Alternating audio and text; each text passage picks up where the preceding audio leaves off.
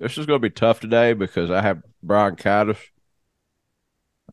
and when I laugh, I'm going to go. I'm going. to It's going to be like a smoker's cough every time. So I'm going to try to maybe feel hit awful. the mute when I get a good coughing fit going on. Mister Mister Hickok, I feel awful. I've taken down with tachycardia. I'm so I'm so fucking brain fogged from allergies. I don't think I can do the the episode as me. I think I'm gonna have to do it as another character.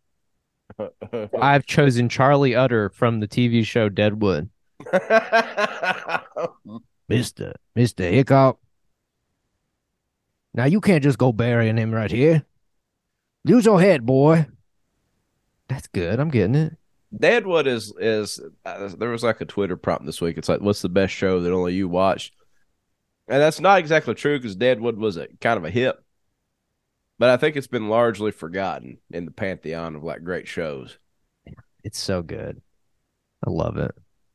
Like Mister- if you watch Sons of Anarchy, literally every actor on Sons of Anarchy was on Deadwood first.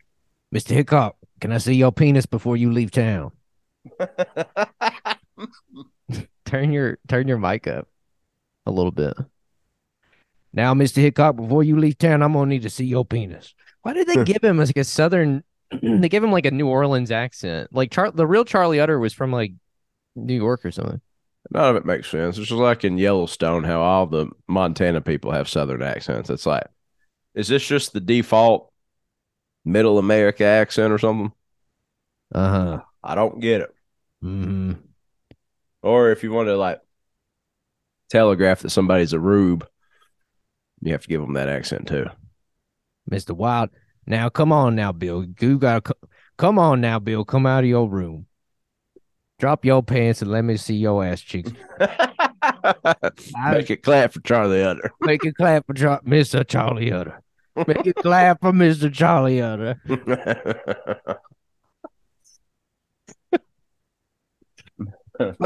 Clap those, clap those cheeks together for Charlie. Like every scene in Deadwood where like somebody's like having some sort of surgical thing, how they just got give them some whiskey and make them chew on the.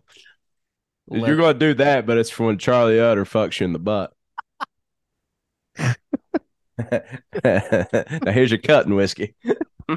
bend over, bend over, make a clap, Mr. Charlie Utter.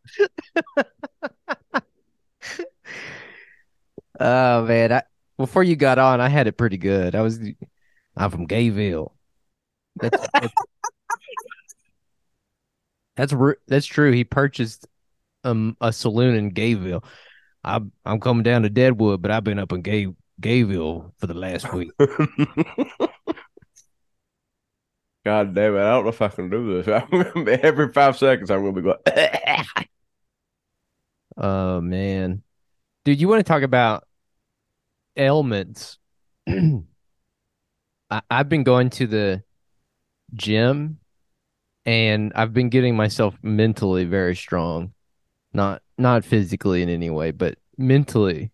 But you tell them that when you figure out they say, listen, well, the physical benefits I can take or leave. What Uh-huh. I'm really after is the mental acuity. Yeah, I'm trying to cultivate a warrior's mentality here. I've probably destroyed no less than five or ten million brain cells just this past week going there. Let me tell you why.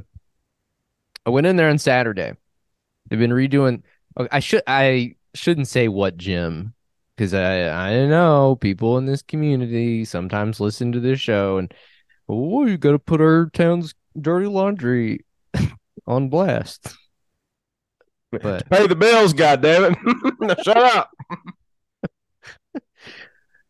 No one criticized how Charlie Utter made his money, so uh Quit pocket watching me, god damn goddammit. Yeah. Uh, but they're re- ever since the flood.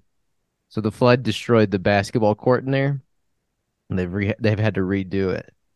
And so I was in there on Saturday, and they had they had these guys down there on these riding sanders. Yeah. like those big machines that are sand. They sand. I don't know what the fuck they do. I guess like the they have some uh buffers on the bottom of it that sand wooden floor. Does that make sense? Yeah. And it was kicking up so much fucking dust, like sawdust. Nobody's wearing a mask, I'm sure. No. It's like that's the let me ask you a question. Has the stigma of libtard wearing an N95 is it so embedded now that people are just like raw dog and dust particles now? I myself was. I didn't even know. Like I like they started up halfway through like me being in there, and within like 15 minutes, a fine layer of white just coated every piece of equipment in there. and not for nothing, all y'all's lungs too. You know, You're all just breathing in sawdust. Like while working out, you- got basketball lung now. uh, well, that that's not even the worst. Well, I mean, the next one was probably just as bad, but then like a few days later, so I was like, I was like, all right, I'm just not gonna go in there for a few days. Surely they'll fucking get it done by then. So then I went back in there on maybe I've got my days kind of fucked up because I went in there at the end of the last week and they were doing that, and then I went back in there on like Monday, and they had lacquered the floor, and so the fucking fumes off of that, like you know, you're like running on the treadmill, starting to get like dizzy because like you're just breathing in heavy lacquer fumes. oh my god. Yeah, just fucking high as a cat. You're like you're sitting there and just fucking for some reason I think I'm somebody else now. Uh huh. And you've brought that energy to this pod. Mm-hmm. That's I'm telling you, I I like feel like I've been uh huffing air duster for three days because I went I went back in there yesterday too, of course. You're like, you know, that wasn't so bad. Yeah, I was like, I kind of liked that. That was kind of fun. and when I was growing up, like I always like I knew like paint heads. Like Mm. people that actually like love to huff paint and were addicted to it. and you would see them walking around like a little thin strip of like, you know, high gloss across their, you know, and they're like, Grady, you've been huffing paint again? No. no, it's like you got that goddamn Sherwin Williams right there covering your fucking mouth. Now, now, Mr. Hickok, I know that the U.S. regulatory regime around uh toxic substances is not quite established in this here year 36. But I can Maybe tell not as robust as it was up in Gayville. our our regulatory bodies. I do not recommend you huffing so much paint and going down to the poker tables every night, Mister Hickok. God, what a way to live. That's that's why he died because he was huffing paint all the time. Bill, while Bill Hickok was huffing paint and going and playing poker. God damn. That's why the guy, the coward Jack McCall or whatever his name, shot him. He offered him a huff of paint, and it wasn't his favorite color. He's like, "Nah, he's like- like, yeah, Mister Hickok." I actually prefer more of a flat matte when I'm uh, you know, getting high or whatever, but You don't like a glossy? I'm not a I'm not a high gloss guy. No. Yeah. Fuck. what the fuck is stucco? Like, what is the actual material? Is it just like spit wads? Seriously, like, what is stucco? like when you you know blast it on, Like with popcorn ceiling? like, yeah, yeah. Like, what is that? You know, I'm not sure. I have them. I have I have stucco ceilings, but I'm not sure what. just come. They had like 30 painters come down and come into large my guy Evaristo that does my painting, he's gonna have some explaining to do the next time he comes around. so what in the hell were y'all doing when I left? yeah, he had no idea. He's a Got another one of them that give high fives. Another one of them has no idea what's on his ceiling. yeah. Oh hell. Well, all of which is to say that like uh I went like I said I I- went Monday and then I was like surely they'd be done by Wednesday. Not. They're still they're still working on it. You forget that like in a small town things move at such a glacial pace. Pace. Yeah, that's a job that usually takes. Well, here it's not even that so much as you have a job, right? And if you did that in a city where you got volume, you make that job last maybe a day, something like that. You probably get done a couple hours. In the in the provinces, you don't know where your next meal's coming from, so you got to take a one day job, and make it a two week job. You know what I mean? What one thousand percent. And the thing about projects in small towns is either there's way too many people on a job or not enough. There's either one guy or twenty guys. One guy that's trying to do a ten man crew job, or or twenty guys watching two guys working. There's no in between. That is true. There's no in between. God, that is true. Drives me Oh man, I worked for Jimmy Ray Cottle for a while, and that was definitely the case. It was like, "Our boys work smarter, not harder." that was our motto. It's like, what does that even mean? Uh, well, just you know, don't rush, because Jimmy liked to turn in them big invoices. He would he would like get like the city on a retainer, but go like while he was supposed to be on that job, he'd have us just piddling around there, and he'd Mhm. go do like five other jobs. Yeah. Guy's rolling in cash. The richest people in America are like construction guys that are tax cheats. Yeah, dude. Make Yeah. no mistake about it. It's Like, you think this guy's the common working man?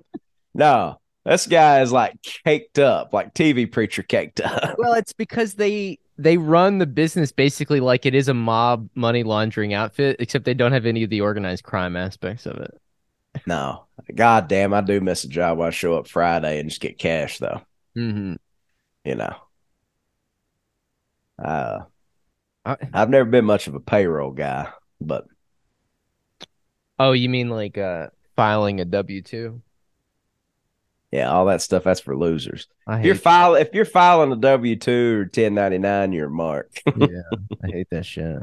no. Get you get you an unscrupulous tax cheat boss that just says, Here you go, boys. Under the table. Gives it to you in an envelope at the end of the week. There's nothing like an envelope full of cash. I love it. Why I love that shit in TV shows when people hand over envelopes full of cash. I'm like, yeah. yeah, it's, that is a good feeling, isn't it? The fucking. I wonder if I could do Al Swearingen. Now, be patient with me here. I've not even tried it. This is be the first time I've ever tried it. Okay. Uh, let's see. Now, Wild Bill. Now, Wild Bill. I can't do it. Well, what's happening is a little Bane slipping in. And what ba- Bane slips in. You're so good at Bane and Bob Dylan that when you're trying to do somebody else, either Bane or Bob Dylan slips in a little bit. Bane slips into all of them. I can't help. Try it again. Now, now, Wild Bill. Uh, that, it's like this. He's kind of got this weird mid-Atlantic British accent. The cock, the I can't, dude. I don't know. It's yeah. I can't. I can't do it. I'd have to. uh Push through. I'll have to. um All right. Well, let's try a new prompt then. Bob Dylan finds his way to Deadwood. Looking for the hurricane. Before the hurricane. Yeah, he's try he's trying to find Reuben Carter in Deadwood. Let's see. It's got to be stream of consciousness, I guess. Uh, I was uh was wondering. was- I was walking down the road and I saw a, a sign that said, "Here, come here, and we'll get you back home." And I came back home and I saw my baby gal, and that's.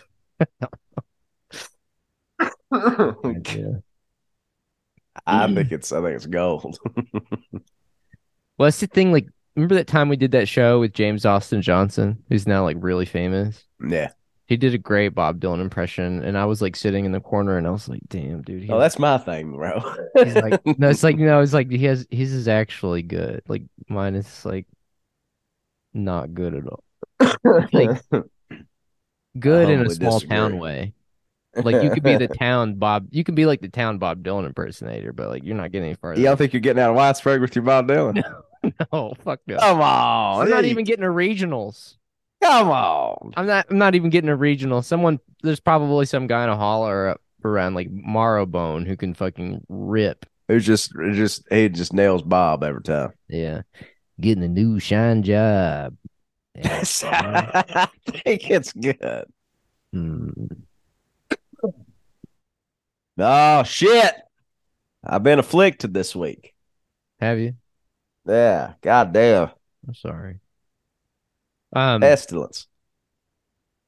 uh all right, let's this is some like actual literal shit to talk about. Um Fi- fi- Finally, I didn't know how I didn't know how much more mileage Bob Dylan goes to Deadwood to find Reuben Hurricane Carter had, but thankfully, thankfully, a rare occasion where we could say the news saved us on this program. Oh my god. They were playing cards. Old Jack McCall walked up behind him and shot him in the head. Um I said, "What's wrong, Jack? Are you out of your mind?"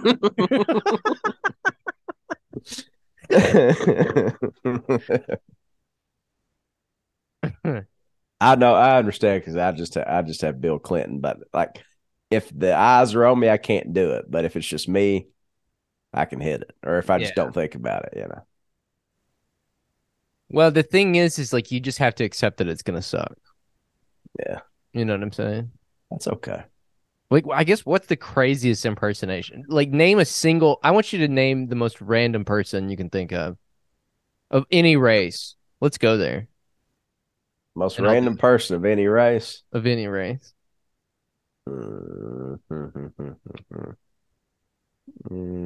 Who's the first person to come to your mind? uh, first person that came to my mind was a little known Filipino director. uh, we'll skip that one. Okay, Probably too be someone I arcane a reference. It's gonna be someone I know. Oh God. Mm. Man, this is the this is what an allergy episode looks like. When you can't be yourself, be someone else.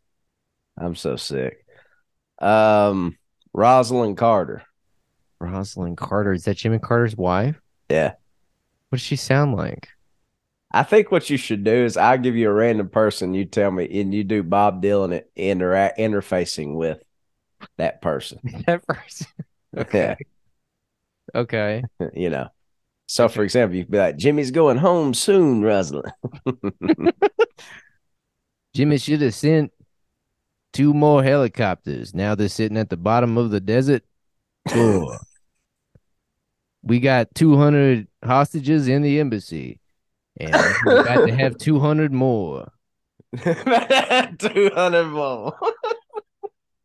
Pick uh pick another one. I'll do uh I'll do a man since that's probably gonna be easier. Okay. Um Bob Dole. Bob Dole. Am I still doing Bob Dylan talking to people Yeah. or am I doing actual Bob Dole? I think you should do Bob Dylan talking to actual to Bob Dole. Um all right, let's let me let's get this. I just want to get a flavor taste of Bob Dole real fast. Okay. I thought it'd be the front door key. Mr. President, Mr. Clinton, Vice President, distinguished guests. No one can claim to be equal to this honor, but I will cherish it as long as I live, because this occasion allows me to honor some others who are more entitled. Uh, this occasion honors allows me to honor some others who are more entitled. Uh, you see, Mr. President, uh, I'm going to bring up on stage one of the premier recording artists of the 20th century. Uh, everybody give it up for Mr. Bob Dylan. Woo! Thank you, Bob. Thanks for having me. Play Hurricane. I will not play that song. I stopped playing that song in 1993 because of the problematic lyrics that we all know. We all we all remember. That. we all know it. I, I don't have to say it here. I don't have to say it again. Bob Bob Dole over here knows what I'm talking about. That's that's one of my favorite lyrics, Mister Mister Dylan.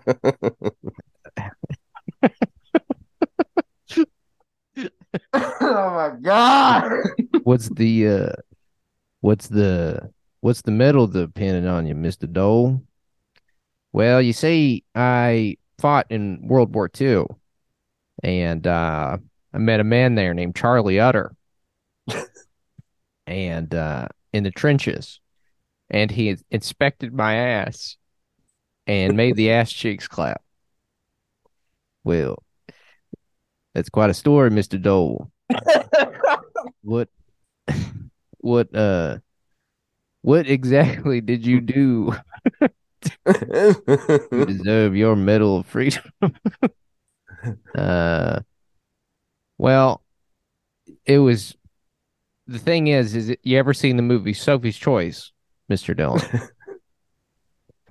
well, uh I, I do remember I do like Bob Dylan. yeah, yeah, that was Bob Dylan as a as a riverboat gambler. I do remember the movie Sophie's Choice featuring Kevin Kline and the lovely uh Meryl Streep. Uh but refresh me on the plot details. Well, it's about a young woman in the Holocaust who has to choose between one of her two daughters after a Nazi puts a gun to to their heads. Uh oh, so what does this have to do with Charlie Utter in the trenches of World War II and the freedom of metal? Well, you see, Charlie Utter he put a gun on my left butt cheek and a gun on my right butt cheek, and he told me I had to choose between one or the other.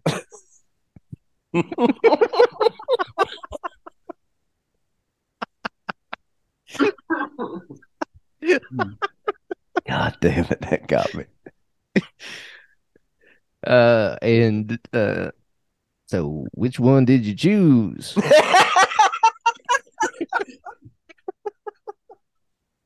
Ugh. Wow, what a way to kill five, ten minutes. This is oblique strategies. I was, I was like opening the New York Times yesterday, and there was a Thomas Friedman opinion article. We are opening the lids on two giant Pandora's boxes. I'm not going to read the whole thing because it's so fucking mind numbing, but I have to read There's you the two, first there's, there's two there's two now instead of one. There's two now instead of one. I was worried enough about the one Pandora's box everybody talks about, but good God, there's two of them. What's the one that everybody talks about the most? You think? Uh, AI is probably the big Pandora's box of, Okay. the, of the moment, right? You don't think it's like, um, you don't, uh, you don't think it's like, uh, air pollution. Um, You don't think it's like, are Uh, people still worried about air pollution? I don't know. At one point in time, that was the big Pandora's box. Probably everybody worried about. That was the one. A lot of people, yeah, you're right. A lot of people were invested in that, and then we realized the reality was much worse than some smog. Yeah. That the very earth beneath us was going to open up, and we would fall into it like this was, like this was Bob Dole and Charlie Utter's mercy during the World War II. Uh, yeah, you're right. AI is the one that people seem to care about the most. Um, I personally am worried about the ever dwindling sup- finite supply of helium. That's true. I mean, if it all goes away, how are we going to do those Alvin and the Chipmunks tricks we love? What would you happen if you gave a sick person like you helium? I wonder what you would sound like. And then made you do the Bill Clinton impersonation. All right, let's pause the show. Let's go find some helium. Uh, I'll I'll I will spend the next 30 minutes to an hour doing various impressions while you go find some helium and then come back. Can I practice Bill Clinton? Can I practice Bill Clinton for three seconds before I bring him on? No way to pause this, actually. Never mind. I'll just have to practice for the next show. you just have to practice on air. Just like me, I just did Al Swearingen on air. Yeah, that's true. Oh, God. Let's see. Mm. Now, Wild Bill. That, uh, Wild Bill. I, s- Uh, Uh, I've been, I've been, I've been lit. I've.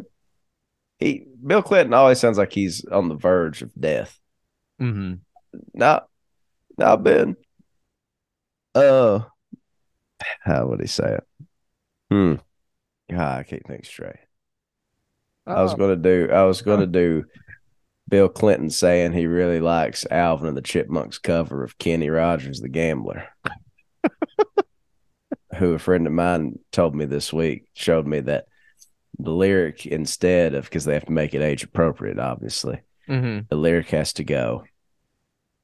Uh, so I offered, uh, you know, he's pulled out a cigarette and you know, he uh, like all that. Well, it's not a cigarette in the Alvin and the Chipmunks version; it's a Twinkie, and he offers him a bite. Uh-huh.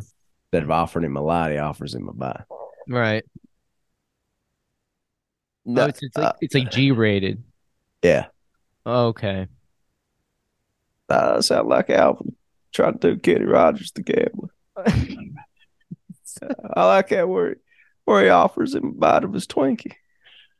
That's all I got right now. I got to, uh, it's hard to do off the cuff. oh man, you sound like Bill Clinton now. yeah, I sound like Bill Clinton when he had sepsis. Yeah. oh, no, we're talking about Pandora's boxes. Um, I love a good box. Uh, New York Times. we are opening two the lids on two giant Pandora's boxes. I know, dude. It's so it's so cliche and you know pointless to say this, but it really is astonishing how you can write at sixth grade level. Like, don't don't let anyone ever tell you that your dreams of doing whatever are impossible. They are possible, usually just for one single person. But it is apparently possible to write at a sixth grade level for the New York Times and make like a quarter milli a year doing it. I would get in on this racket. I know. Like I need to know. It's uh we're opening the lids on two giant Pandora's boxes. I love the opening paragraph. Merriam-Webster is again this is the most ha- Oh my God! Did they do they open with Merriam-Webster define something as? it's Thomas Friedman writing it's like he he opens with a fucking dictionary def- like I was like even that would get you like a B minus in, in like sixth or seventh That's grade. embarrassing. Yeah. Without a hint of irony. huh? Merriam-Webster notes that a Pandora's box can be anything that looks ordinary, but may produce unpredictable, harmful results. I've been thinking a lot about Pandora's boxes lately because we Homo sapiens are doing something we've never done before. Lifting the lids on two giant Pandora's boxes at the same time without any idea of what could come flying out. God. Dude, all right. We've already we've already wasted the first 30 minutes of this show doing high concept Charlie Utter Bob Dole crossover. Yeah. So let's spend the next 30 minutes reading and rereading that paragraph over and over again until you know, I like when you were a kid, you would say a word so many times that it would start to sound silly to you. Yeah. We're gonna read this paragraph so many times. We're just gonna start chuckling. I'm I'm gonna have a death rattle and just lose my mind. Okay, I'm only gonna read it one more time. I just really need to get over. I just really need to. I just, I just really want to read the second sentence. I've been thinking a lot about Pandora's boxes lately. Um, you really can be anything you want to be. Ch- chil- chil- children, children, chids and children. I've been thinking a lot about Pandora's boxes lately because we Homo sapiens are doing something we've never done before, lifting the lids on two giant Pandora's boxes at the same time without any idea of what could come flying out. Oh my god. we Homo sapiens are lifting the lids on two giant Pandora's boxes without any idea. What does he think's going to come flying out of these boxes? This is not like the vials that remember when the angels opened the vials in the book of Revelation? Yeah, that was something you didn't know what was going to come out. Hmm. Pandora's boxes, I would think we can narrow it down to a handful of things. What did come out of the vials? The Great Whore of Babylon, I think, was one. Came out of the vial. Maybe not. I can't remember. Maybe one of our listeners that's a real theologian instead of me, a journeyman one, Uh huh. Can shed some light on what came out of the vials. Probably disease and pestilence if I had to take a stab at it. Yeah, that would be crazy if a person or entity came out. It's like you need something like flying out, Yeah. particles, bugs, Bob Dole. Bob Dole. That's usually what comes out of a of a vial. His things are AI and climate change. Those are the two Pandora's boxes. so I guessed one correctly, and you got the other one. Mm-hmm. Okay. Mm-hmm. So let's see. Let's see. Uh, what's he prognosticating for each of them?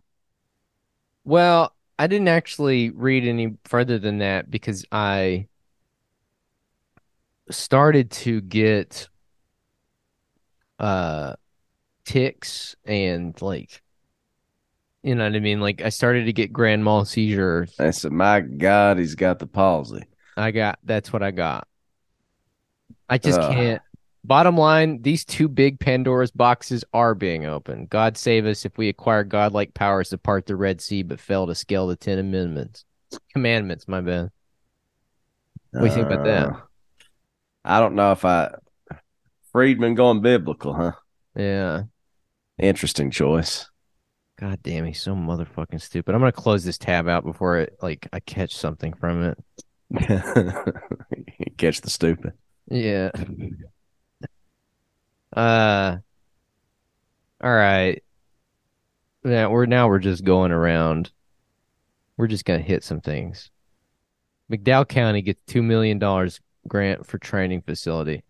All right, this was sent to us from a friend, and uh I really loved this story for all kinds of reasons. So this is in the Bluefield Daily Telegraph, a little bit of a local news story. I have a theory. I'll tease this up before you start. I have a theory that it's now. I'll go ahead and be the first to tell you. It leans a little Marvel Cinematic Universe.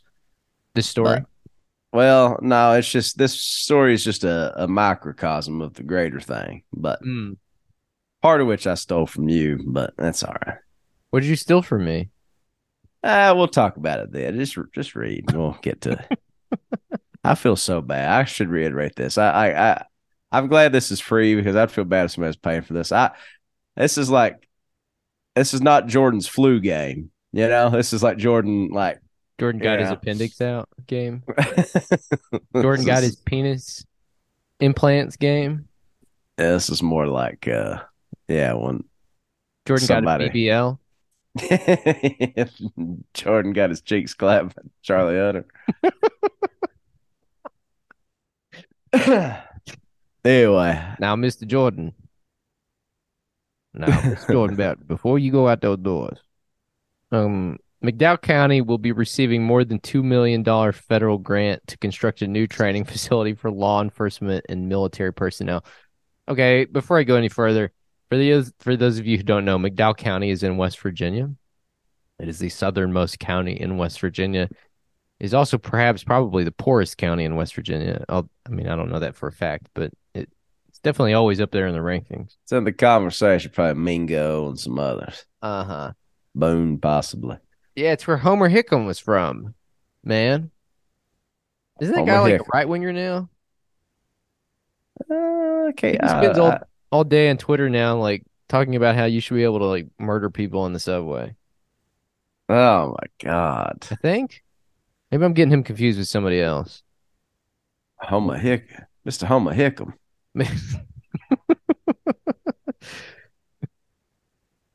um, Hickam was involved in 2018. Hickam was involved in a controversy when a woman who accepted the position as an intern with NASA replied with profanities towards a comment by Hickam.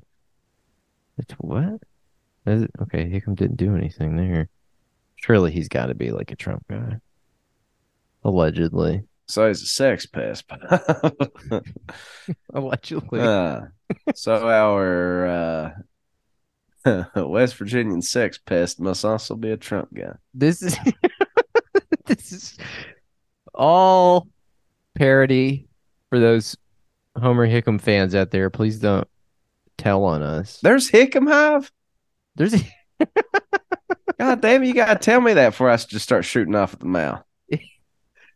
oh, dude, he's got a I can't check. deal with any more hives. I've ran afoul of too many hives lately. You better watch out, dude. The Hickam Hive is gonna get your fucking ass. God damn it. That's sorry. You're fucking done, bitch. I take it back. You are I done. take it back. Uh, um. Okay, I don't. I don't know. I, am looking at his Twitter, and it looks like he's he's probably just like a centrist. I take back everything I said. I'm sorry, Hickam Hive. We were just we were just we were talking about a fictional Homer Hickam that that ro- launches a rocket. I'll be honest with you. I really thought that that was a made up guy. And then I remember I've seen him on Twitter before. Well, I don't understand. This guy's not even that old. Like, I, didn't we already invent rockets by the fucking time he was like, he's 80. Is it possible that you're mixing him up with the fellow that uh, Russell Crowe played in A Beautiful Mind, who's also from West Virginia? No, it's the one. It's the it's the it's the movie October Sky. Oh, okay. Was that Homer boys- Hickam October Sky? That's yeah. That they build a rocket in McDowell County, West Virginia, on a strip mine, Oh, that's right. And it ends in the courtroom. and it ends with Charlie Utter as the defense attorney and Bob Dylan as the prosecutor. Oh, okay. Yeah, of course. Now I remember now. Mister, Your Honor, you'll rem- you'll recall these boys. They shot a rocket through my client's window.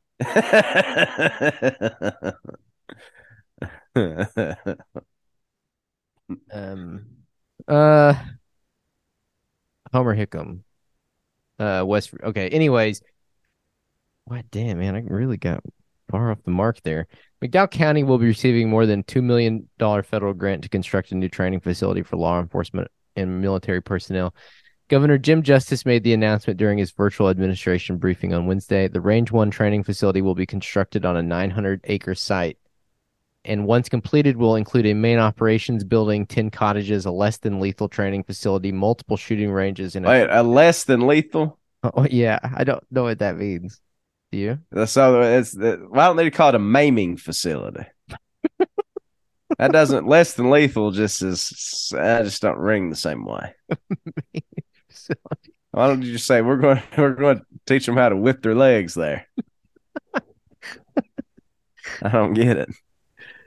In a 300 acre land navigation and wilderness survival area, which will provide a realistic training environment for our U.S. military members and enhance the capabilities of our state and local law enforcement officers. Uh, Ronnie that's- Wright, do what? That's that's exactly what we need is to enhance the capabilities of these guys. I I agree.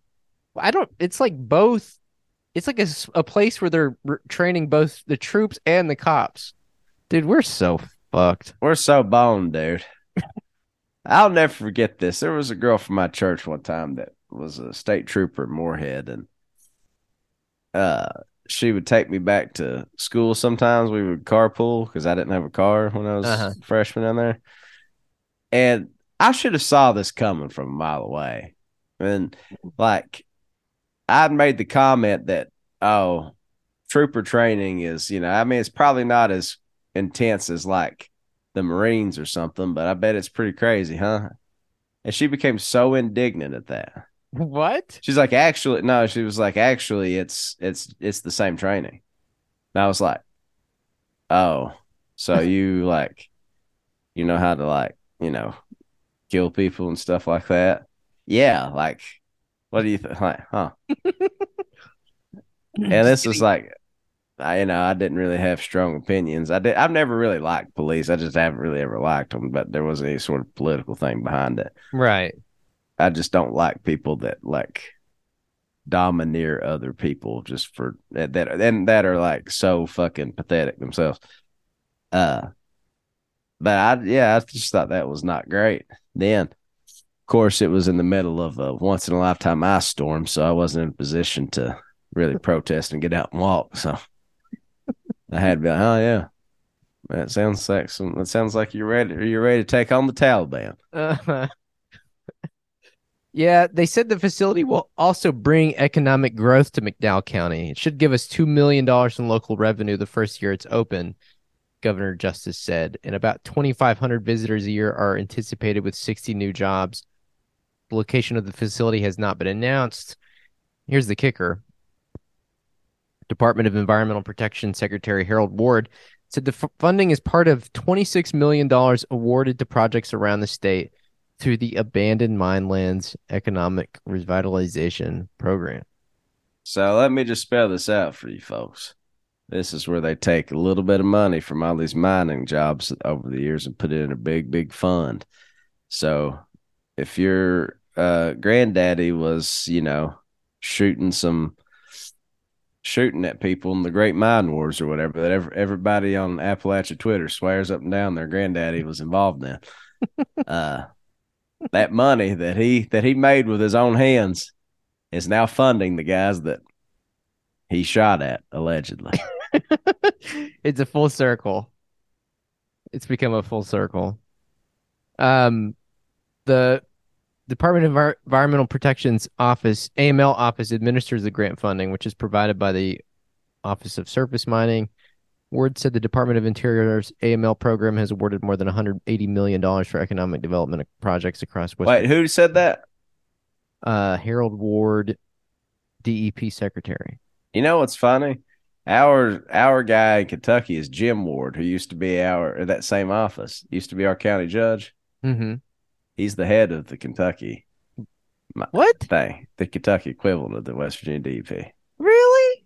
Yeah, I'll be I was out. damned. I was out with some federal mine or some state mine inspector guys a few weeks ago, and I said Jim Ward. I said Jim Ward. Yeah, I said our old county judge's name is Jim Ward. He's like, well, yeah, that's the same guy. I was like, what? It's funny. If I type in Jim Ward, Kentucky, I get Jim Ward, voice actor, Kentucky. He's best known for Captain Qwark, Professor Charles Xavier, and Chet Ubetcha. Damn. On the cartoon versions? I guess. Yeah, the cartoon versions, yeah. Shit. It's reported that he has Alzheimer's and has contracted COVID 19. So he's no longer able to do voice acting. Man. Godspeed, Jim. It's fucked up. Um, grant applications were evaluated by a committee of representatives from DEP, West Virginia Department of Commerce, Department of Transportation, and the governor's office. Other projects receiving awards include $3 million for the Cinderella Adventure Resort in Mingo County, a project that will be built on 4,600 acres in the unincorporated town of Cinderella, which includes 22 miles of Hatfield McCoy trails. Seems to me there might be some uh, IP breach there. Yeah. What if a city's named after a Disney property? Is that Ooh, getting some dicey territory there? you're right. I'd Ooh, name. I'd rename my town Goofy if that was all right. Goofy, Kentucky. Uh, well, we're going to bring these green jobs. oh. it's yeah. The whole pitch is we're going to bring these green jobs. Yup. um, twelve and a half million for the Davis Center headquarters facility in Tucker County, which will repurpose and revitalize existing structures in the Davis area for local residents and visitors to include multifamily dwellings, community arts center, community shops, amphitheater, blah blah blah. Five million dollars for Stonewood I seventy nine development in Harrison County. Um. Seven hundred twenty-seven thousand dollars for Taproom Co-working Synergy Center and apartments in Tucker County. Good God, That's what an awful bullshit. God, imagine it's like somebody's like, okay, what's the three developments that we're known for with all this stuff? It's workspaces, apartments, and industrial sites. Okay, now follow me here. What if we just did all three of those things together? That's exactly what that is. You're, people had no imagination at all. You're right. It will provide decentralized, flexible workspace options to attract and retain remote workers, entrepreneurs, and freelancers. This facility will house a co-working and small business center with support services to foster economic growth and diversification, job creation, capital investment, as well as 10 critically needed Let me ask you a question. Is there? Do you know of any entrepreneur in the free world that says, you know what I'm going to do? I'm going to move to Cinderella, West Virginia for the robust opportunities. Yeah. They're really incubating a a, a good space there for people that think like me. Mm-hmm. wow. Yeah. Um I think the point is that the AML money was supposed to be well, I mean, I don't know. A lot of this stuff is like, you know, supposed to be economic development, right? Supposed to create jobs, supposed to be to get, this, get these green jobs. I, you know, I personally don't agree that spending them on tap room, co-working, synergy center, and apartments is a good use of money. But but I do feel like it kind of falls under the umbrella of what the money is for. I'm just astonished at how bad of a name that is. Tap room, which is like that's what everybody, everybody wants to do a brewery, even though it's not a brewery. Tap room, what is it now? Tap room, co-working, synergy center, Synergy, which is just like one of those useless buzzwords that doesn't mean anything. They, it's like they scanned over an article about just transition and then picked out five words and then just put them together. And so that's what we're building. Well, you're right. They it's a it is a synergy of industrial park, real estate, like apartment housing, and bre- a brewery, a small business, like a restaurant, food service thing. It's the I love it, man, because like we're at the part now. So, so I, have, I just want to kind of stop them. It's like, guys, you know that they came out with malls a long time ago, don't you? like somebody sat down in the late seventies, early eighties, was like, you know what? What if there was a one-stop shop for everything? it's just why don't we just call it just transition mall? now there's a concept, Terrence. Follow me here. You go into one space and there's like a synergy store. Uh There's a there's a tap room slash brewery Uh huh. there's a um a, a, a you know a poor man's we working esque space. Is there gonna be hot topic? Because that No, we're probably hot topics probably not going to float in Cinderella, West Virginia. I'd imagine. what the fuck? Actually, it actually might be good. It's like we just open a chain of hot topics and Spencer's gifts all over the our blighted mountains. it's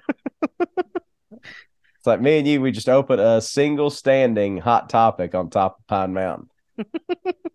like, come up here and get your various sundries and Evanescence t-shirts. It was Um, so tight.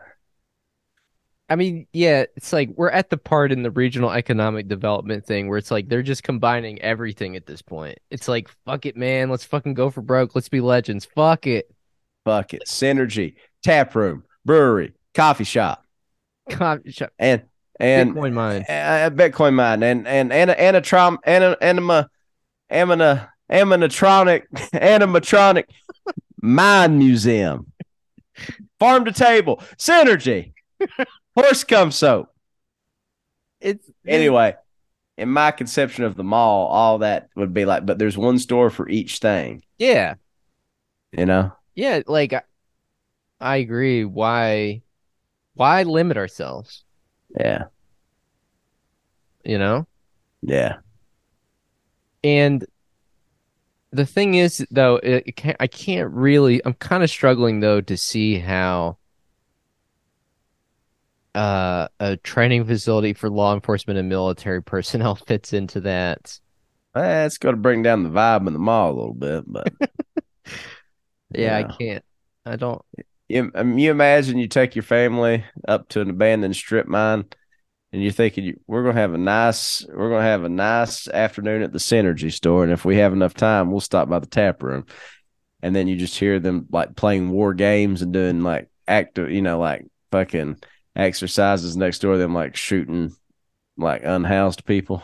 Yeah, Oh, that's what they're. I guarantee you, that's what they're doing. It's probably.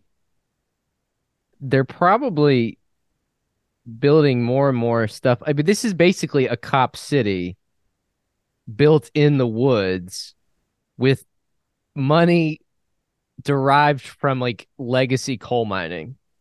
yeah. It's like cop. It's like cop city. It's Cop City. Yeah, it's Cops. It's Cop City Hill, Cop City North. it's Cop City North, but if like Cop City in Atlanta was built with the proceeds of like Generations of labor, extractive labor. generations, yes, exactly. Like the the surplus of like peanut farms or what I don't know what fucking Georgia's main like export product. Yeah, is. it's funny because you would think it's peaches, but actually South Carolina produces more. I learned No disrespect to our friends in Georgia. It's just that you're second and you decided to make that your thing. Yeah. Yeah. Which is uh, still good. We're not really first or second in anything here. I think a peach might be my favorite fruit. Yeah. For sure, mine. Watermelon peach running neck and neck. Mhm. Anyway, uh, here's my theory. Okay.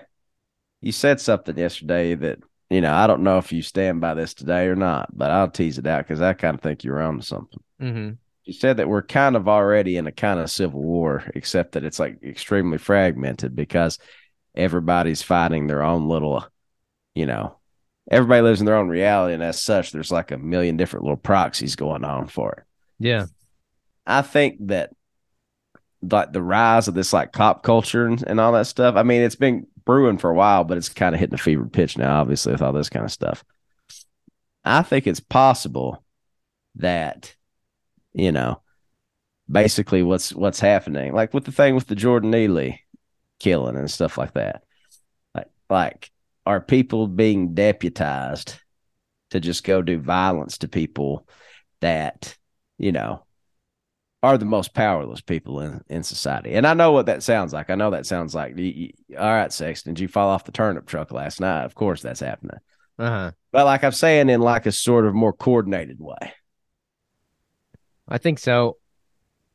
So I think that it's interesting to think about because I've kind of been getting back into this Unite stuff, Operation Unite.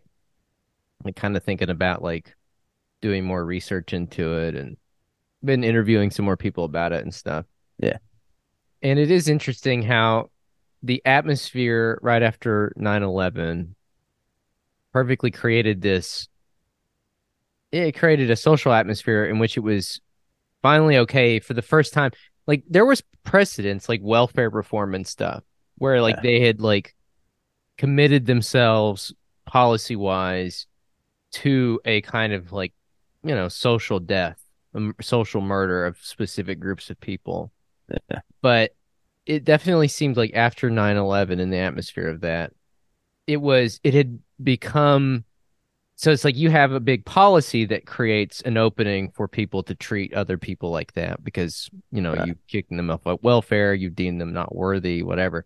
But like after 9/11 it felt very much like citizens were deputized to go after specific uh you know marginalized or vulnerable po- communities and populations. You saw that with Operation Unite, and we talked about it in that episode Yeah. from like two years ago. But you also saw it obviously with every you know the Patriot Patriot Act and stuff. Like people were like encouraged to rat out their neighbors and stuff. They suspected them of being terrorists. Yeah. Same thing with Unite. It's yeah, it's like there's like these little sort of micro versions of like the bigger Patriot Act that were like sort of local installations. Like what's happening here? Oh, opioid painkillers. Okay, well, let's create these like little informal spy networks where we're gonna like basically valorize private citizens for turning in people like struggling with addiction or, you know, hustling to make money or whatever it is. That's the pretext for all this, man. And I know that there's like I know that a lot of policymakers and leaders and even some police are have come around on the idea like, oh, the war on drugs is a failure and it was way too punitive and it didn't work and blah blah blah blah blah. And you see events where people acknowledge that stuff, but it still doesn't change the basic fact that uh you know you that like that's the pretext for the current sort of moral panic and scare over like homelessness and everything it's it's Yeah. i mean i mean i don't know man it's like i think that gabe why not said this on twitter it's like it is it is the issue that links up the most fascist, reactionary, bloodthirsty, violent people with, you know, suit and tie libs. It's Yeah. like that's the issue that I mean, other than war, even that they can't even agree on it anymore, but they can both agree. Just like listen listen to like how dehumanizing they are about them. Like just how they don't see them as people.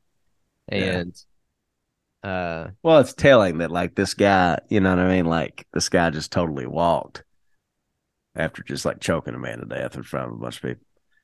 But it's also like you've seen this trend kind of happening for a long time because, yeah, you're right. It is kind of the issue, and and Gabe's right. I think was you know the issue is is like, you know, um, like you know when when basically when people like in San Francisco were like lamenting the violence and everything that's going on in San Francisco, not all but a lot of what they're talking about is just homelessness because people yeah. have like literally this is a city for the rich by the rich now and a lot of people don't have anywhere to go. Um but it is weird that it's like like violence and like anti like homeless rhetoric and stuff is just like kind of reached a weird point where you're just it's just kind of in your face about it. And like normal people have like really aggressive views toward it, yeah. you know. Well, I, it's it's uh it's to the point like my knee jerk reaction to that yesterday to that happening Jordan Neely and everything is that like it is it's 100 it's it's it's feels very akin to that guy killing the kid who rang his doorbell or the guy that killed the girl who like drove up his driveway. I mean, it's Yeah. like I mean, we are in a yeah. It's like yeah. I mean, I, I guess I still stand by what I said yesterday. We are in a low grade civil war, but yeah, like every individual is fighting their own individualized, curated civil war against every other individual. Against every other individual in their sort of orbit. And it's weird. It almost feels like, I mean, uh, comparing it to a capital strike is clearly not a one to one, but it feels like almost an overcorrection coming out of the Bernie era where, like, people like Bernie, you know, were kind of mainstreaming ideas about property, public property, and the commons and different things to where now, like, people are like, like you even look at the number one show on TV, Yellowstone. It's all about this some rich asshole defending property that he like murdered people to, to take. You know what I mean? And people are taking all the wrong lessons from it. They want to dress like this guy, they want to put the stickers on their car, all that kind of stuff. But it's like it's like property is king in this country, and like it's like we're like kind of like instilling that like oh well you have to fight to defend it and all this kind of stuff and all these people that are just in the world not by their own elect are interlopers and like they must be dealt with you know sometimes to to a permanent end It is interesting to think about why people think crime has gone up when it hasn't. Like Yeah. that to me says something happened. And honestly, I think what it is, I genuinely think that what it is was that like after I think you could probably trace it back to after 9/11. I think it wasn't immediate. I think it took probably about a decade or 15 years to kind of really get seeped into the populace, but like if large swaths of the country think that crime has gone up when it actually hasn't, that tells me that they have become way more paranoid. And I think Yeah. you have to ask why that's the case. And I think that a big part of the reason is so I was reading this book the other day by an absolute fucking maniac, deranged, unhinged psychopath, Pat Buchanan. Um, the reason I read it was because I was I was i read somewhere about pat buchanan that he suffers from a uh, a heart condition caused by untreated chlamydia like if you just like let it go for like a very long time or something like it can do i forget what it's called though Interesting because in this book he was railing against raw sex. Maybe that's why.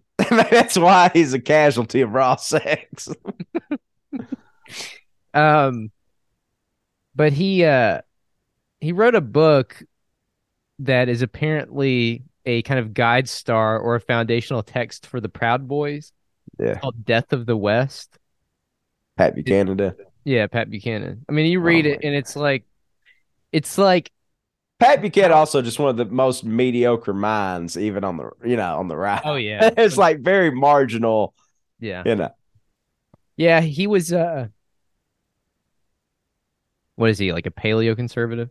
Yeah, he's just like one of those guys that all anybody ever really knows about him, unless you're like really dialed in, is all like, oh, didn't he run for president like once or twice or something?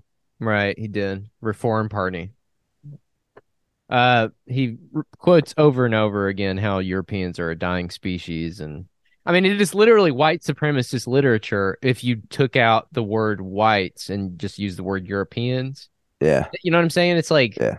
like there are that those kind of conservatives, and uh, but he had a quote in here, and I think it's interesting because it sums it up about I think kind of what happened with why people see so much crime uh, among their and so much distrust and whatever among their fellow Americans. He says this is at the 1992 Republican National Convention.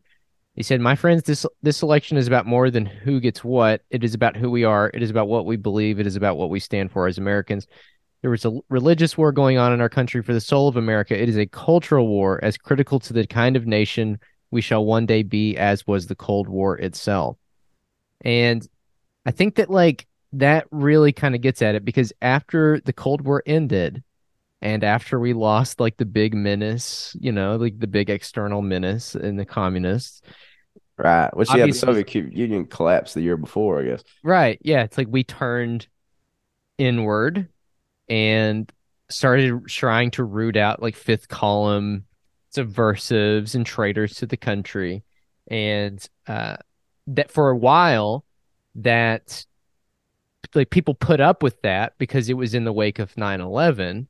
And people were like, oh, well, it's not me. It's, it's, uh, you know, quote unquote terrorists. It's Muslim, it's Muslims and Arabs and, you know, brown people that don't look like me, so it's fine.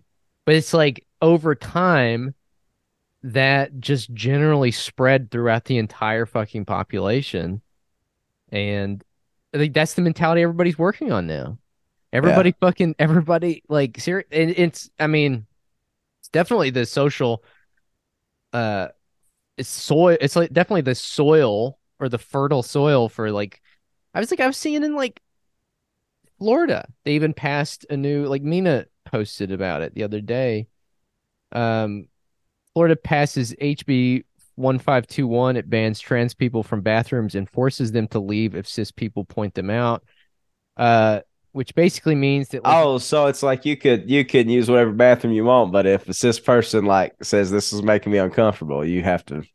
yeah, it, it definitely feels That like because like law enforcement employment is going down. Like they're having a harder and harder time to recruit cops and COs in jails and prisons and well, I like know I saw on the back of a Lexington City bus, they're like starting salary fifty thousand dollars plus sign on bonus or whatever for Right. like COs. Yeah, and so it's like it makes me wonder if like in that environment uh, I mean obviously they're still going to give police departments billions of fucking dollars like regardless Yeah. of how many people they do or don't hire. But I also think that at the same time you will see the concurrent rise of the deputized American citizen to do this shit because basically a bill like that just deputizes any fucking person to harass a trans person just for using a bathroom. And that's Yeah. anybody. That's anybody on a Yeah. connecting flight or on vacation. You know what I'm saying? Yeah. It's like or the, the asshole that killed Jordan Neely. It's like, you know, basically saying like, well, there's no consequences if you do this to like disposable people. So Yeah. I, I that's where we're that's where it's going, man. It's uh it's not good. And also another part of it too about that that is so remarkable. And like we talked about this yesterday too, like the people who kind of like watched it happen. It's like there's so much ambient violence in America just as as is. I mean, it is really astonishing just how how much you normalize it yeah, uh and how you you have conditioned responses to it. You know what i'm saying? Yeah, we're all like, like violence thirsty assholes to some degree or another. yeah violence thirsty or we have no way to like intervene or um step in to diffuse something like that. Because like, i was talking to aaron about this last night. It's like so I remember, you know, during the George Floyd thing, like when they released the video of Derek Chauvin or whatever, it's like it's the exact same thing happening. And Eric Gardner. It's basically like Yeah. with George Derek Chauvin, it was a little bit different, but it's basically like a chokehold. Yeah. Um and you've got people standing around just slowly watching it to death, but they're cops, and so like that changes the equation a little bit. Like people aren't just gonna run up on cops a lot of the time. People aren't gonna run up on cops either because A, they've been brainwashed to think that everything a cop does is just fine and normal and that's what they're entitled to do, or B, they're armed to the fucking teeth and you know, I'm just They're looking just out for me. shoot so you in the head with no consequences if Yeah. you do something. Yeah. But when it's just some random asshole on a bus, like that's or on the subway, it's like that's something That's a entirely different different. thing. Yeah.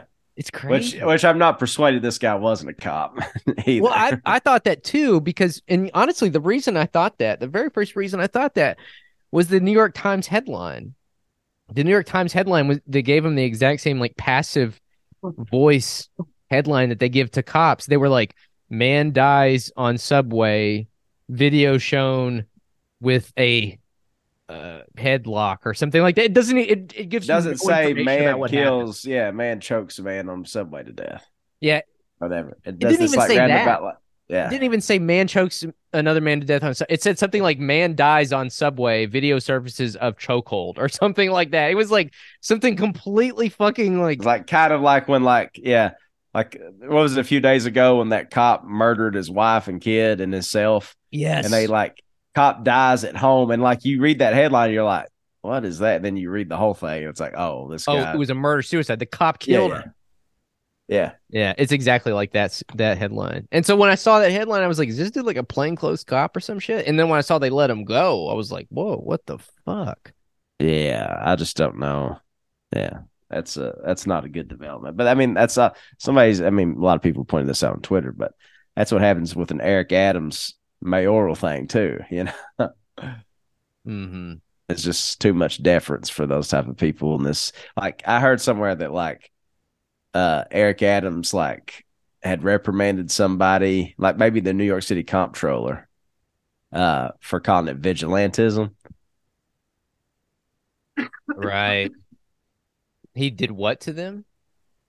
he reprimanded the new york city comptroller because the comptroller referred to it as vigilantism Well, dude, Governor Hochul is Hochul. How do you say her name? Hochul. I don't know the new york governor Yeah, her not statement sure. was incredible. Did you see what'd it? she say no She said, um, let's see here. She said, people who are homeless in our subways, many of them in the throes of mental health episodes. And that's what I believe were some of the factors involved here. There's consequences for behavior. Just like everybody is just like, yeah, there's consequences for behavior like somebody will step up dude it's just a heartless fucking violent society and i, I fucking hate it. I fucking hate i fucking hate it because like the biggest assholes in my life that i've ever known are basically ascendant. Well, and it's it's like it's maddening. like these people it- should should not like it shouldn't be that way.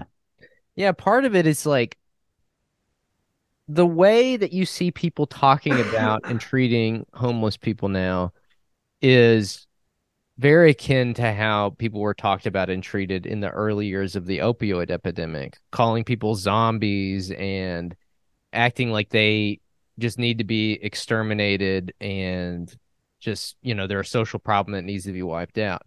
Like over time, the problem became so drastic. I saw a statistic the other day that blew me the fuck away. Um, I don't know if this is true or not. I couldn't figure out. I don't even know how you would know, but between 2018 and 2022, more Americans died of overdose deaths than American casualties were there were in World War One, World War Two, and Vietnam combined. yeah Like it's a, which are yeah which are always talked about as especially vietnam as this it's like insanely bloody thing Yeah, it's absolutely insane. And I guess the point I'm making is that like that that is a social problem that is so quote unquote widespread uh, like even rich people deal with it, right? It's like Right. a, it's like a cross class thing. Like even wealthy people deal with addiction, and uh, as a result, there has been a space opened up in the last five to ten years where people are more receptive to things like harm reduction and SAP, you know, Suboxone, stuff like that. Yeah. Like they're more they're more receptive to that. But at the same time, they still have to have some sort of they still have to displace that sort of like general, you know, I don't know what the word I'm looking for, like that general attitude about people. Like they have to have a population or a demographic to sort of like treat like that. Yeah. And so it's like just been displaced off of onto like the homeless at large.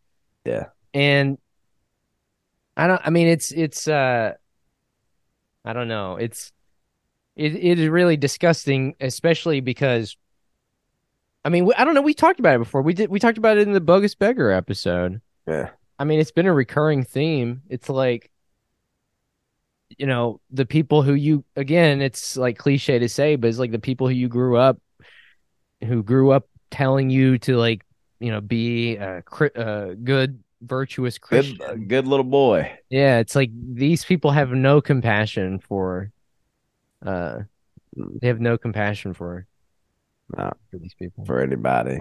Any of it is true. It's like that's why that's like eh, you know you always hear people in the church bemoaning like the great falling away and everybody turning their way, but this is why it's because nobody Yeah. sees God there. nobody sees compassion there. Nobody sees help or shelter from the storm or anything Yeah. like that. Yeah. Yeah, it's it's really fucking it's really concerning. Um but yeah, that's that's my takeaway. It's just like the, every fucking American is just like at a mo at a moment's notice, just fucking seconds away. Just because like I read the article about like what happened with that guy, and he wasn't doing anything but just screaming. Yeah. Like that. I mean, he he wasn't like punching anybody, swinging at anybody, trying to hurt anybody, waving a gun around. Like none of that. Yeah. He just was a a quote unquote nuisance who made people uncomfortable and had to be just summarily executed for it. Yeah. I mean, I don't know, man. I and also, also it's just like the amount of people online who just uh you know, just go immediately just go to bat for for the guy, for the for the Marine guy. Just like he's a good citizen, he's just, you know, doing what he had to do, blah blah blah. You don't know anything about this guy. This guy could be straight from Langley. You don't fucking know. You have no fucking idea, right? Oh man. I just I hate these fucking people. Like all the compact mag people. Just like Oh, that one dude we've we've talked about his shit before. What's his name? Aponte Eddie Aponte or Yeah. whatever. oh, that stupid ass tweet he had says like, "I don't center morality, and that's why they th- find me unintelligible." I was like, "Oh yeah, that's why we find you unintelligible." it's like I'd love to see this guy getting like choked out within an inch of his life, and I walk by and it's just like, Eddie, listen, I'd love to intervene, man, but I'm centering, I'm not centering morality anymore Right. after reading your reading your latest for compact.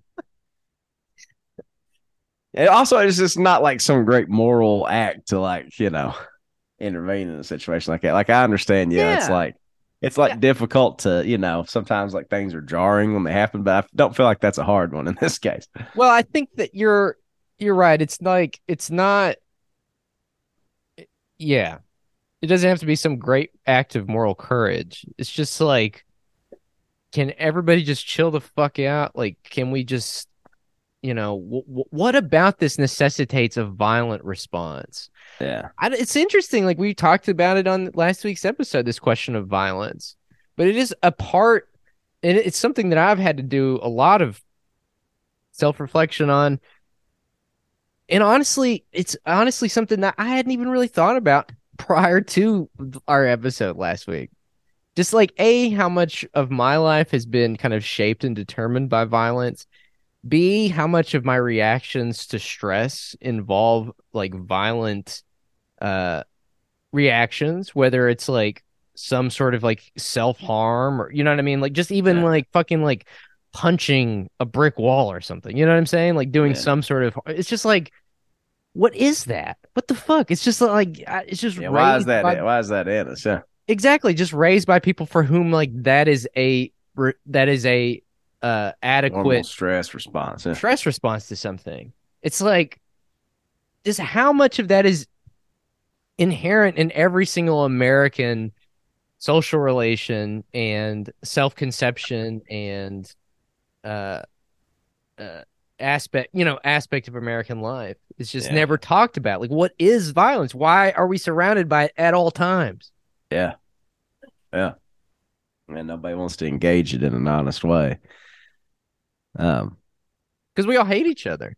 I mean, like what what other what other what else would the outcome be? we've been conditioned that way, though. You know, Yeah, we've mean- been conditioned to distrust our neighbors. We've been conditioned. Everybody's trying to get one up on me, and it's really the people trying to get one up on you. We, I mean, we already know what I'm going to say. You know what I mean? Like Yeah. this country is a country that, like, you feel like every fucking step you take, somebody's trying to hold you up by your ankles and shake every dime out of your pockets. You know what I mean? It's rage for that that we have then, like, sort of like projected onto our friends and neighbors and the people around us and stuff like that. You know? Yeah.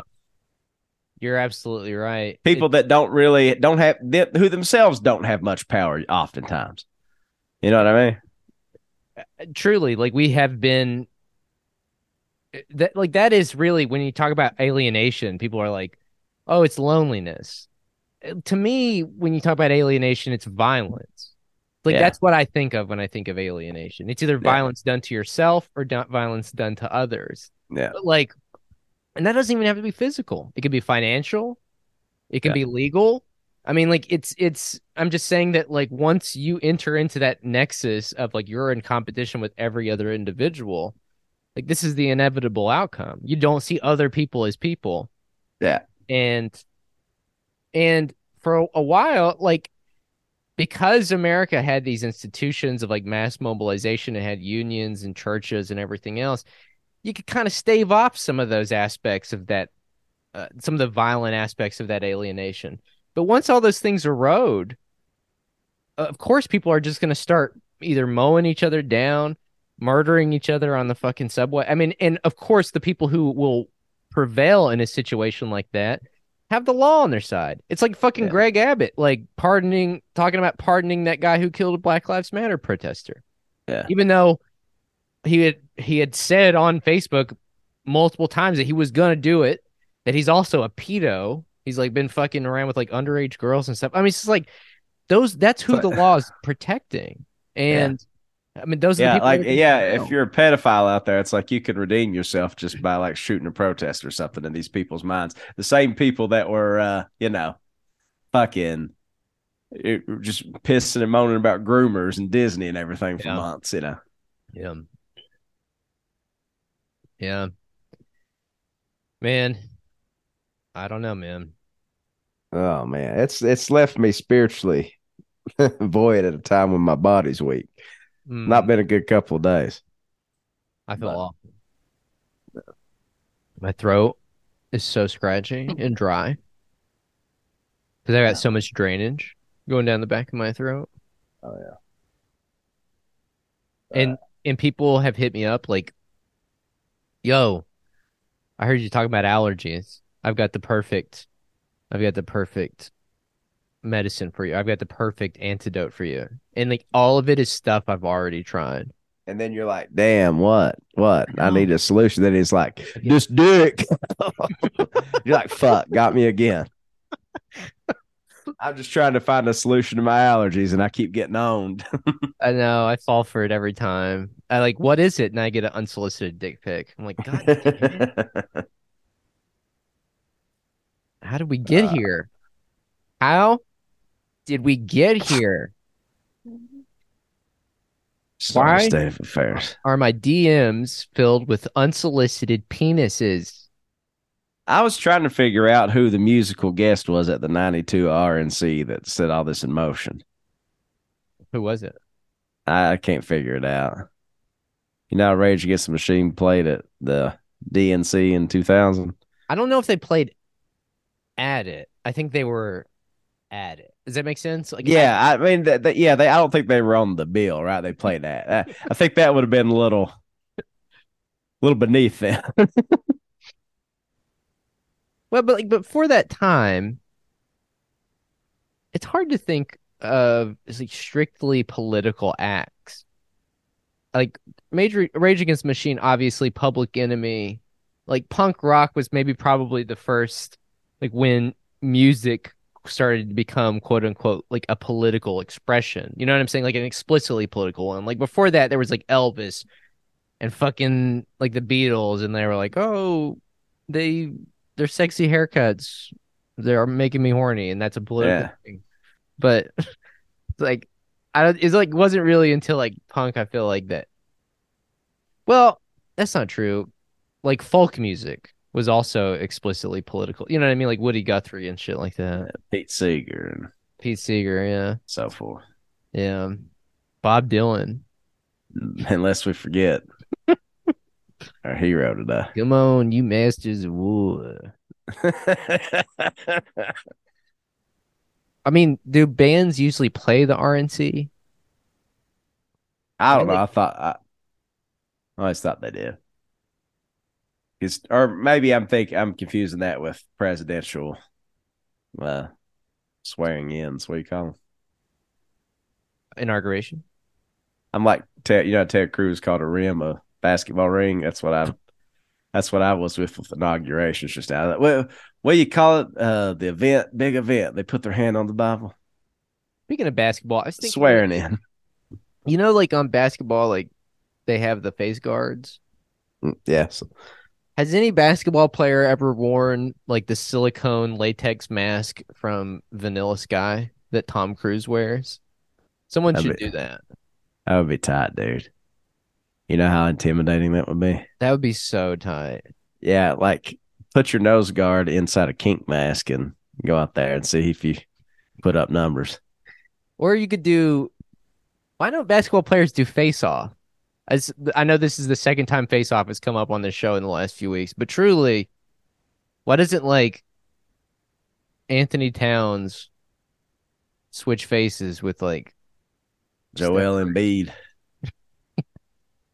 what, what like that's a face guard. You know, that would add a wrinkle to things that would be interesting.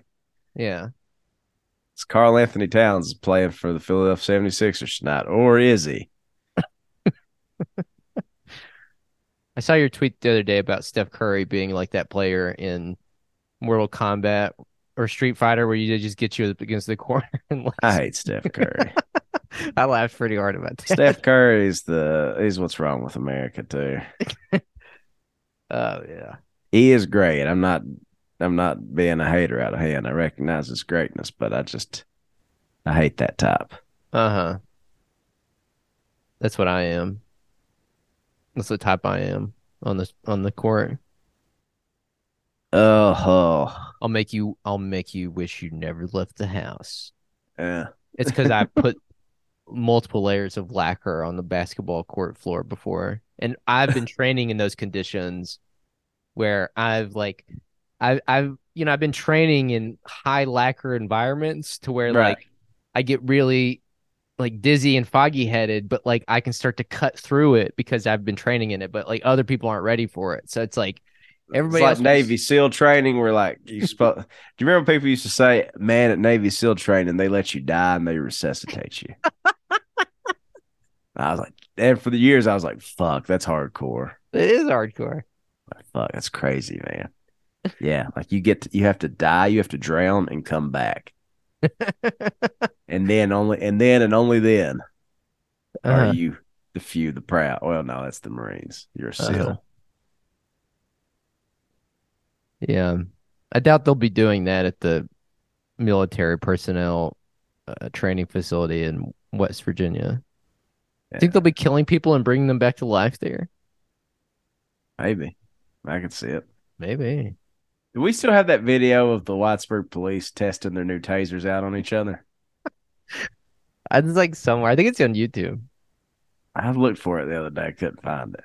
Oh, they take it down. They probably heard us talk about it. It's like the thing, dude. You you got to remember, and this I forgot about this. I realized it after the flood. It's like people do listen to this, and they purposely listen to get mad.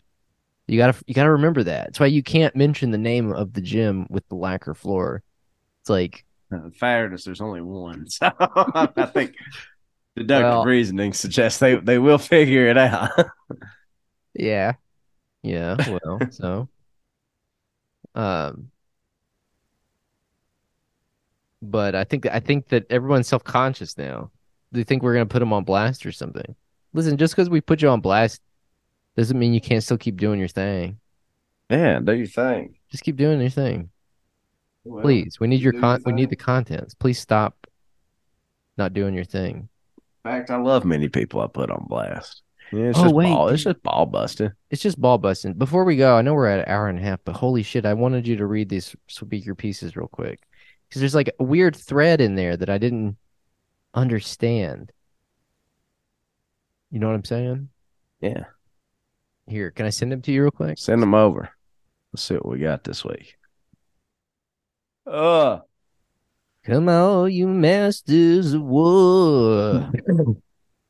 I'm gonna buy a used car.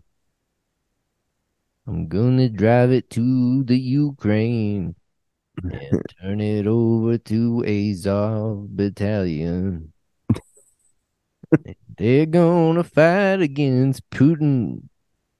And see where somebody made an attempt on Putin's life, according to the Kremlin. Really? Yeah, they What tried to drone his ass in the middle of the night. They tried to drone him in the middle of the night? Yeah. Fun, Let's see what we got here. it's terribly sad to see a long-time business in Neon having to close as an effect of the flood. Family Drug had been in the business for as long as I can remember. They were a very convenient and friendly way for locals to get their medications. Mm. This is proof of just how badly the system meant to help people has failed and done very little to help people. Many people are still struggling. Neon will probably never be the same. hmm I used to go there, Family Drug. Sometimes. I want to stop going into the library if that woman is going to keep beating on computers with a hammer. I thought you were supposed to be quiet in the library. Scared the hell out of me. I spent a lot of time in the library, and I've not seen that happen. But um, they might be referring to me.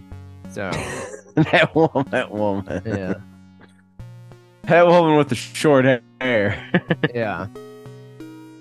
sitting atop Pine Mountain in the dark, with the billions of stars twinkling above and the red lights of dozens of antenna towers twinkling below. You'd think we'd have a better cell signal. Mm-hmm. I, I, hey, amen, a fucking men. You would think so. Ah, let's see. To a certain person, this is a privately owned graveyard.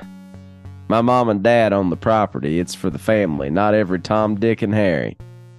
You tried to change the name of the graveyard. You're barking up the wrong tree. The name of the cemetery is and will remain Williams and Adams Cemetery. Uh huh. Why try to change the name of a cemetery? You know. That is an interesting strategy if you're just trying to acquire property. Just show up one day and put a under new management sign on it and just change the name and just see how long it takes them to notice. I'll say, This is how the West was won. I'm sorry. I don't know. I don't know what to tell you. This is mine now. This is for all you Democrats out there. Can you imagine what four more years of Biden will do to you? Look what we're paying out now. We people on Social Security and SSI can hardly even make it. And you Democrats sit back, gripe about everything else that's going up. I hope you have enough sense when the time comes around to get out and vote for Donald J. Trump. I, I, here's one of my favorite type of speaker pieces. okay. The one that's like, you know, since we don't have Swap Shop anymore, it's like, Yeah, dude. I have a 35 inch RCA TV to give away, 68% mint condition. Please call 633 2151. Thank you. I, I agree. Like without Swap Shop, there's a huge hole in the community. Like who the fuck is gonna s- fill that? to a certain lady. How does it feel that you no longer have to argue with and always blame things on her? The same things you accuse her of, you're doing yourself and you know it. You don't think people know about your going and talking to the guy with the glasses on and begging him to tell you what he's going to do.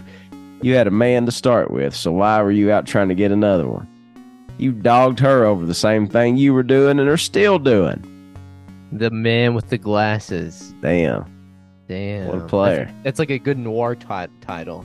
Yeah. The the man with the glasses. How to tell the difference between Ron DeSantis and Mickey Mouse.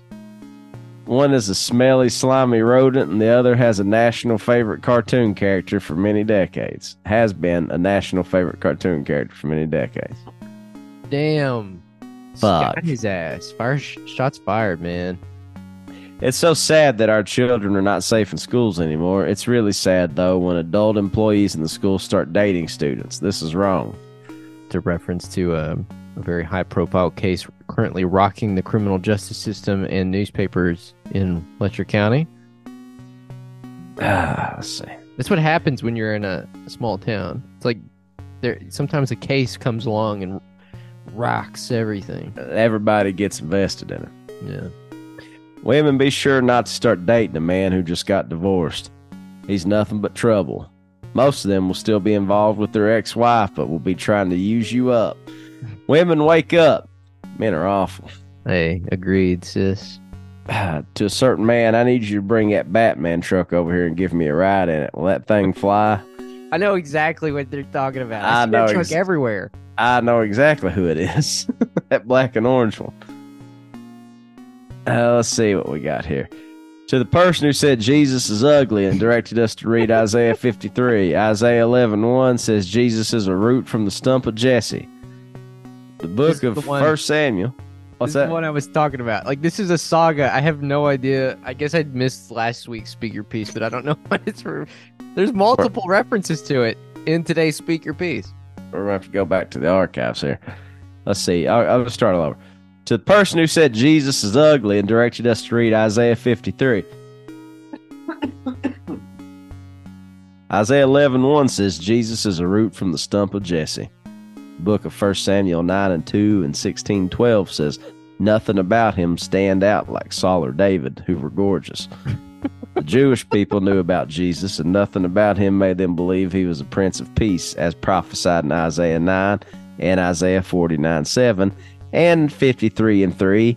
And the 22nd book of Psalm, verse 6, tells us that he was rejected and despised by the Jewish nation. Why? Because he was so handsome? Is that the implication? The implication yeah, he was he was he was too handsome to be Jewish. What this per- I like how this person's devolved into anti-Semitism as this goes along. this person simultaneously became more anti-Semitic and argued more that the reason they rejected him was because he was too hot.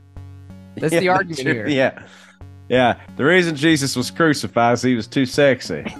oh no! Oh no! Don't don't don't stab his side. Don't stab his side. He's so sexy. I like your question. I understand your conclusion, but I disagree. Thank you. Uh,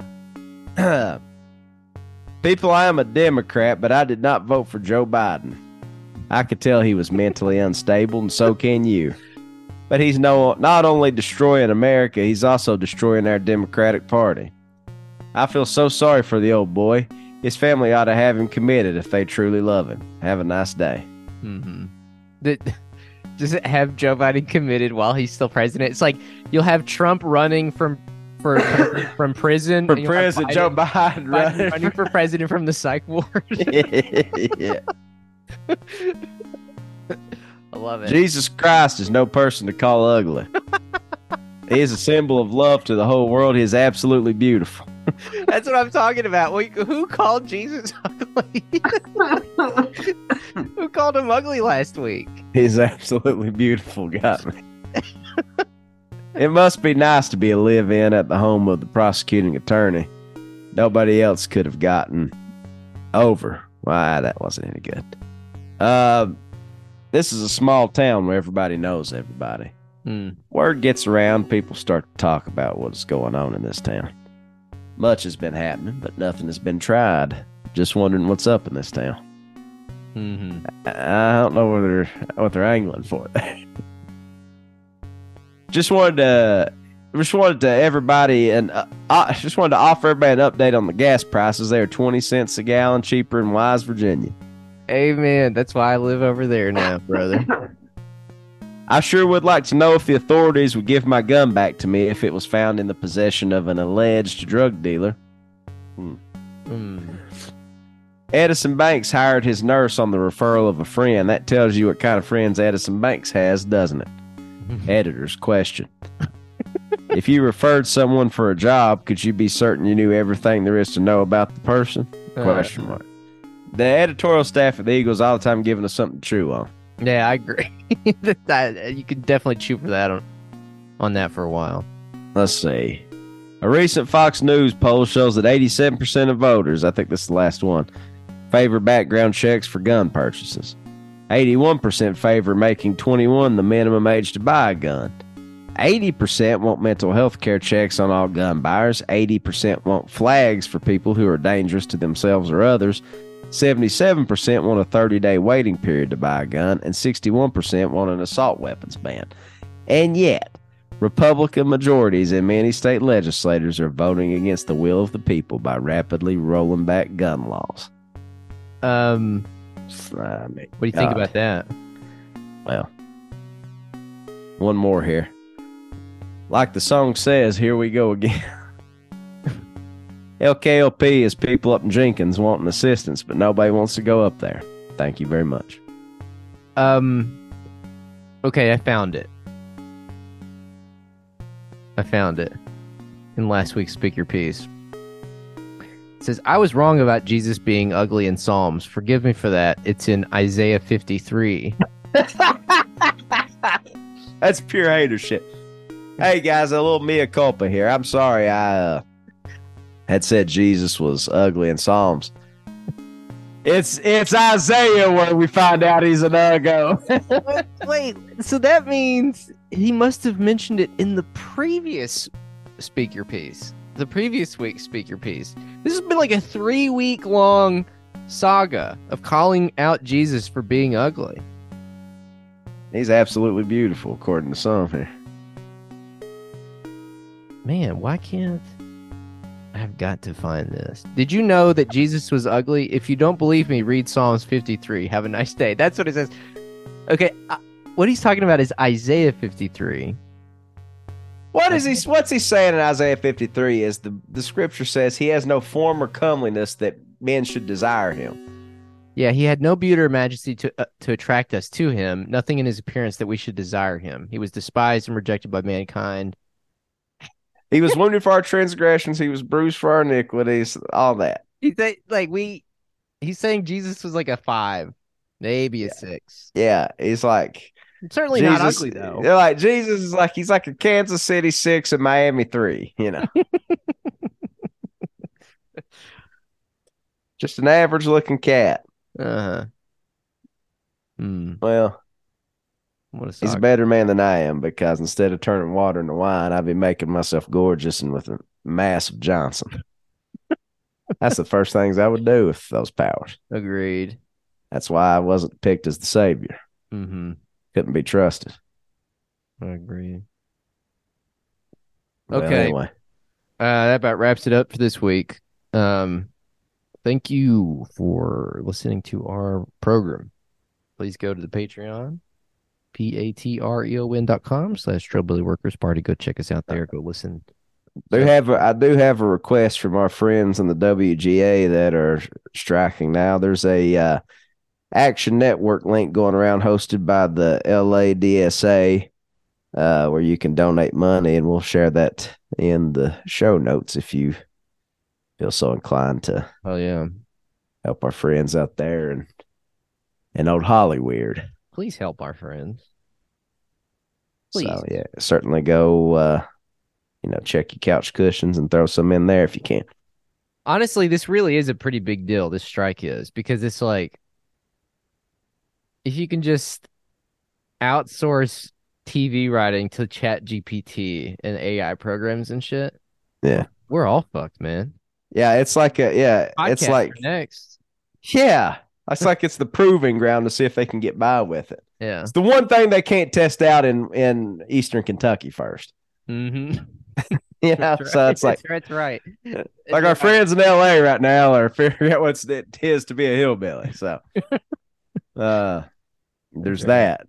But it's also just funny. It's like I was telling friend of the show, I won't say who, but uh but you know, a friend of ours that's it's works in TV and it's like, you know, story, you know, everybody's kind of bagging on that girl. It's like Chat GPT doesn't have childhood trauma, which is kind of yeah, obviously like cringe, right? But it's I like, thought it was. I thought it was kind of a funny joke. It's like, come on, it's a joke. You're on strike. You make jokes on on strike. Yeah, you know, that's true. I guess maybe we should just kind of lighten up about it, not assume it was like, yeah. People know. were being so ridiculous about that. It's like, oh, yeah, people were kind of flipping out about it. But the other thing is, is like, she kind of has a point though, because it's like, like, story is what it is to be human. You know what I mean? Like, yeah, you just see it. You could just see it everywhere. That's just how we've made sense of our existence from, you know, from the time we stepped out of the primordial ooze. And, you know, I think, uh, you know, I think it's a, a worthy fight here, you know, and, uh, all those people that are like, uh, it's funny. People, uh, you know, everybody watches TV shows. All we talk about are goddamn TV shows, this, that, and the third. And it's like all these morons that like think that every TV writer is like just independently wealthy, you know, living in the Hollywood Hills or something, or either that, or there's like a TV fairy that just makes these Uh-huh. shows while we're all sleeping at night, and then we just wake up and Better Call Saul's on or whatever Right. it is you're into, and uh, it's ridiculous, and we need to get behind them and support them in that effort. And, and that's all I got to say about that. that's all I got to say about that. too. And that's all I got to say about that. That's all I got to say as well. Thanks for listening this week. Go support the strikers. Stop making fun of that lady with the sign. Yeah, lighten up. Lighten up about the sign. It's fine. Yeah, the sign's fine. Uh, Yeah. and uh, we'll see you next time. Adios. See you out there.